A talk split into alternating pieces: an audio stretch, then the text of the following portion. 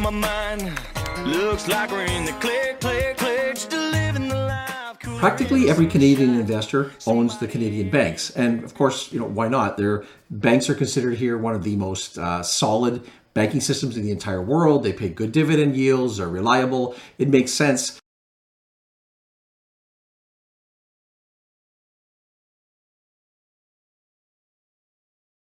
A question we get a lot is should I own these banks individually? Should I own direct shares of the companies?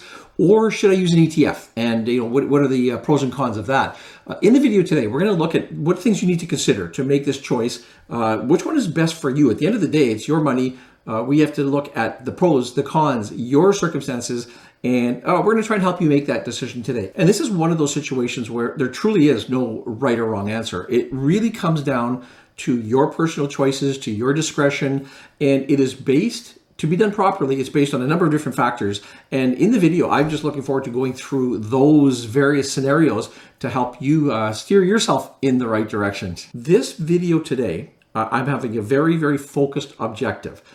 I'm not going to talk about, I'm not going to say, in my opinion, what the best bank ETF is. In Canada, there are so many different choices if you want to go out and uh, buy a representation of banks in an ETF. There are so many choices. There's so many varieties of them out there. There's ETFs that uh, cover they own the banks and they have maybe covered call strategies that they lay over uh, owning the companies. They have there's some that have leverage. There's uh, financial ETFs which are heavily weighted in the banks, but they also might have other financials like um, the insurance companies, etc. The the purpose of today's video isn't to uh, narrow the, that field down. The purpose really is to compare apples to apples and to take the owning the stocks directly and get the best representation of an ETF that I can. And I'm going to use two ETFs, uh, two Canadian ETFs in my example here today to try and, and give the best representation as possible. The first ETF we're going to use is ZEB, which is the BMO Equal Weight Banks Index ETF. The strategy of this ETF is to replicate as much as possible the Solactive Equal Weight Canada Banks Index. As the name implies, it's an equal representation of the, the six big banks in Canada. If we look at the top holdings in this fund, well, there are only six. And as you can see, for the most part, they are equally balanced. There will be some variation because the markets move every day, uh, but when they are rebalanced, they go back into that equal weight uh, distributed amongst the six banks. If we look at the actual Solactive Index as of January 19th, 2022, uh, you will see a very similar weighting, the lowest being roughly 15%, the National Bank of Canada, TD Bank, uh, the highest weighting at 18.13%. The second fund we're going to look at is the RBC Canadian Bank Yield Index ETF, which is RBNK. That's the ticker. The differentiating factor between this and ZEB is that this tracks the Solactive Canada Bank Yield Index. This index is comprised of Canada's sixth largest bank, determined by market capitalization, and then weighted based on their indicative annual dividend yields. So this results in actually a very significant change, a variation. If we look at the specific holdings of these funds, we're going to see the National Bank representing today only 7.43% of the overall portfolio, where we see Bank of Nova Scotia at the top of 25.44. And that is a function of just the, the yield and how this particular fund is, is nuanced. I wanted to use these two particular funds to represent the broader sector uh, for the purposes of the analysis today. If you uh, want to learn more about investing in banks, I've prepared a video before and I've posted it, which compares investing big banks, the largest Canadian banks, to smaller banks. And um, I'll post a link here to the to the video if that's something that interests you too. And it, it's a deeper dive into the analysis of that comparison. But for the purposes of this video, let's look at what types of things we might want to consider when we're making this decision: ETFs versus individual securities. And there are a lot of things to consider. Uh, it's not quite simple, cut and dry. Uh, first thing that comes to mind is things like, well, what are your objectives as an investor?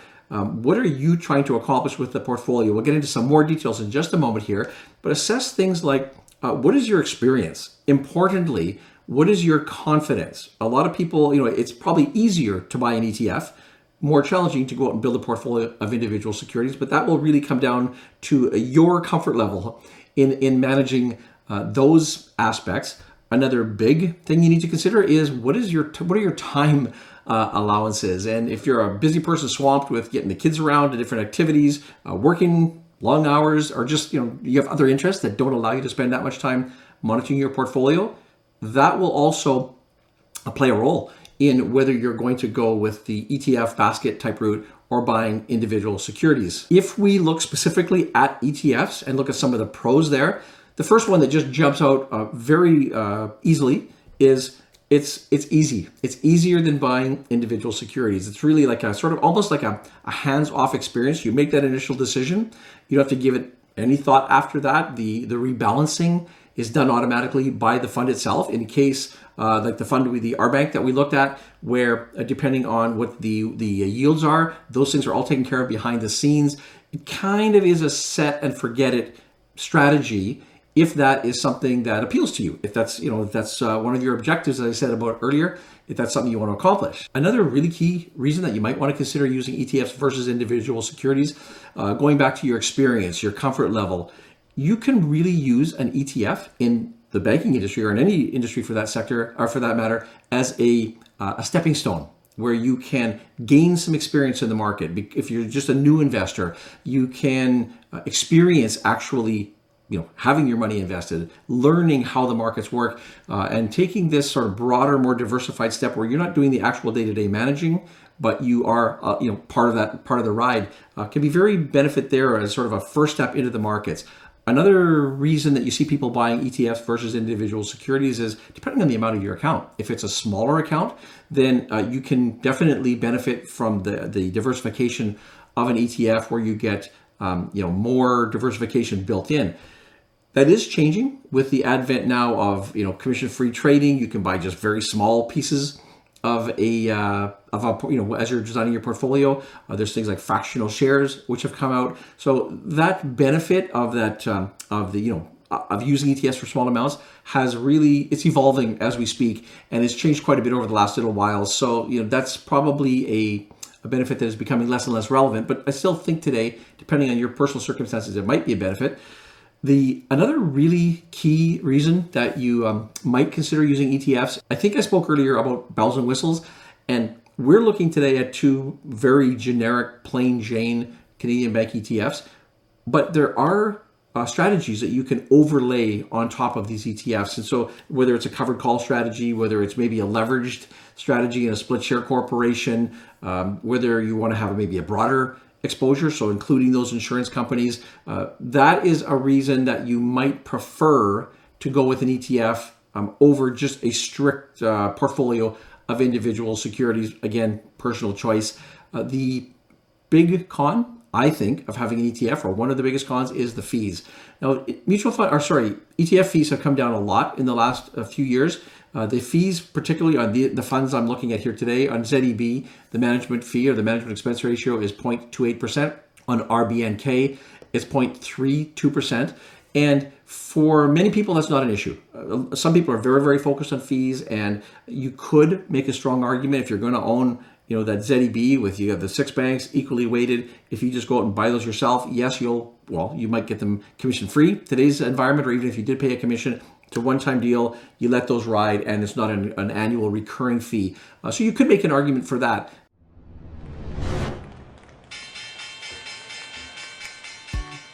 Hey everybody, it's Brandon here. I'd like to interrupt today's episode very briefly to remind you that if you're looking for more training in the Canadian stock market, don't hesitate to check out our Investing Academy. You can join our private membership group and get access to our top stock picks, trade calls, portfolio insights, and a variety of tools that are helping our members all across the country better their own investing journeys. All it takes is one great stock idea or tip, and that alone can cover years and years of your subscription to our membership group.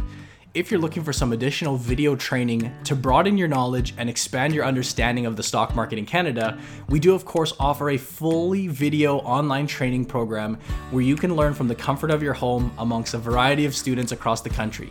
Both of these products can be found at www.theinvestingacademy.ca, where you can sign up for them online or schedule a call with us to learn more. Now, back to our scheduled episode.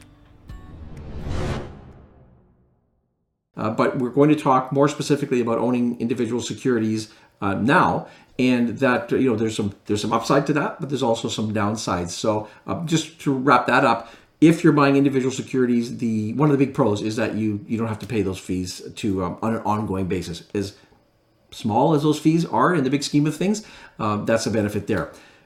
Now you might agree or you might disagree with uh, this next advantage, if you will, to buying individual securities, but it's the advantage of managing the portfolio or of picking the stocks or of, of adjusting and rebalancing according to your uh, objectives.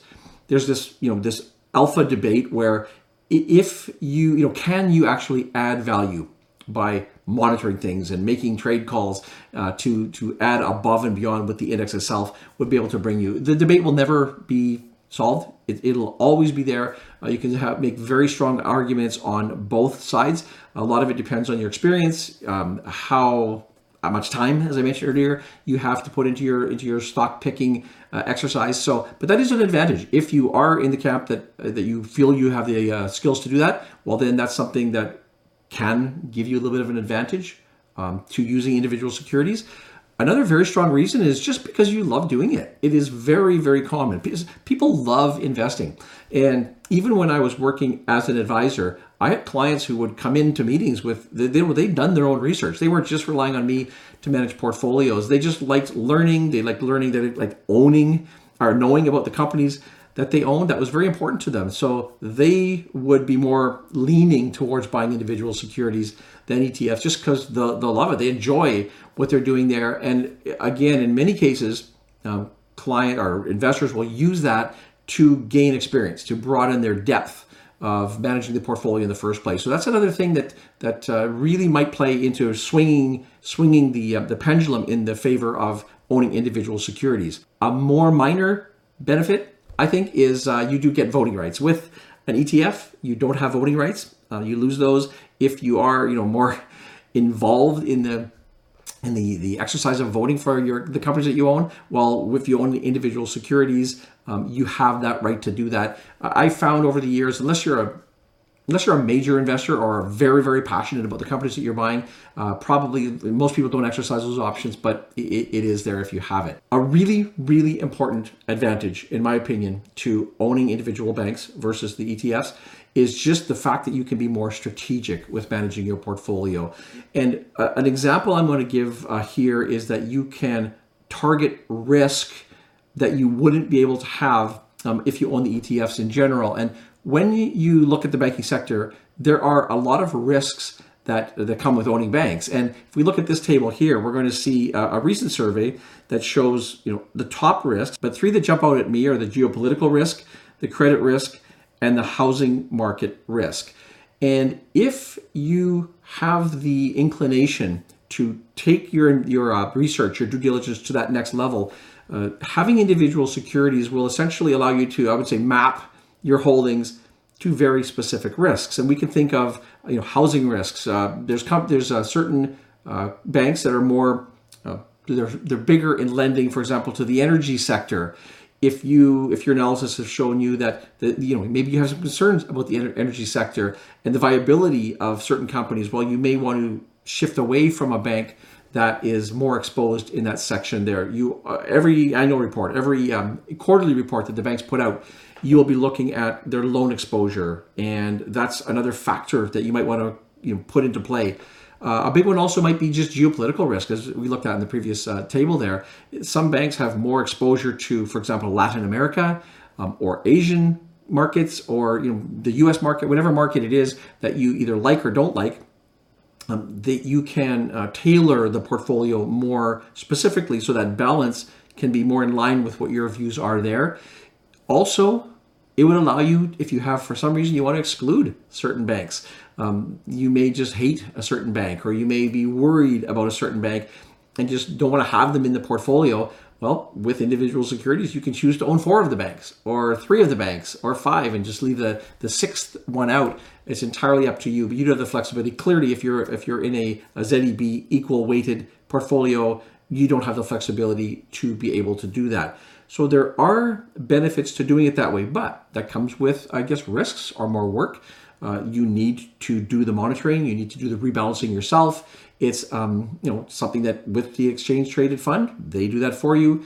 Uh, so there's sort of there's pros and that there, and there's cons along with that. So that's kind of up to you to decide what suits you best. Now, importantly, because we all invest to grow wealth, uh, the performance, uh, how do these stack up against each other? Which have performed better? So let's take a look at that now. And on the first chart that I'm going to put up on the screen here, we're going to look at a five year return. And you'll notice that there's quite a range of the individual securities. So in this particular time period, the total return for Bank of Nova Scotia is at the bottom end around 22%, all the way up to 82, almost 83% for National Bank. Importantly, for what we're doing here, we'll note that ZEB falls somewhere in the middle at 54%, and we'll notice that RBNK falls uh, closer to the bottom at about 41%. There's, there's about a, a 60 point gap from the worst performing up to the top performing. So those the ETFs, this is what I pointed out earlier, they only own the banks, but they own them in different proportions, and those proportions change as time goes by for RBNK, just because if the yields change, that's the index that it's based upon. So we can see how, in this case, more specifically, that that uh, the adjustments that they made worked out to their disadvantage in this particular time frame. If we shorten the time frame to the last three years, we'll see similar numbers where we'll still see Bank of Nova Scotia trailing with a 34% return, National Bank up at 77%, but that gap has narrowed to 44 points roughly.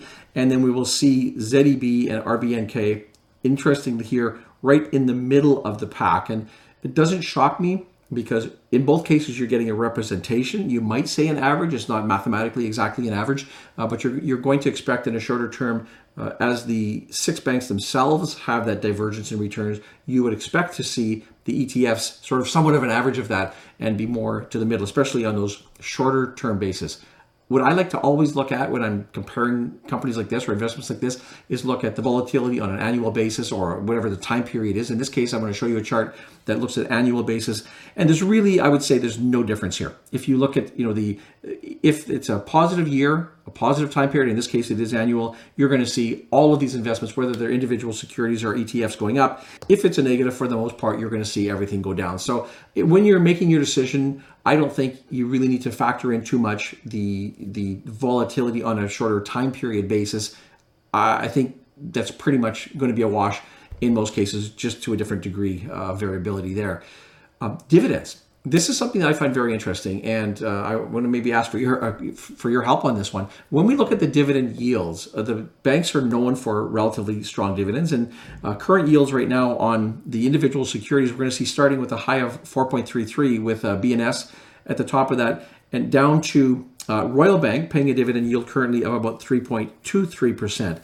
The yields on the ETFs are lower even though they are representative of the banks, ZEB is currently paying a yield of 2.9 and RBNK with a yield of 2.87%.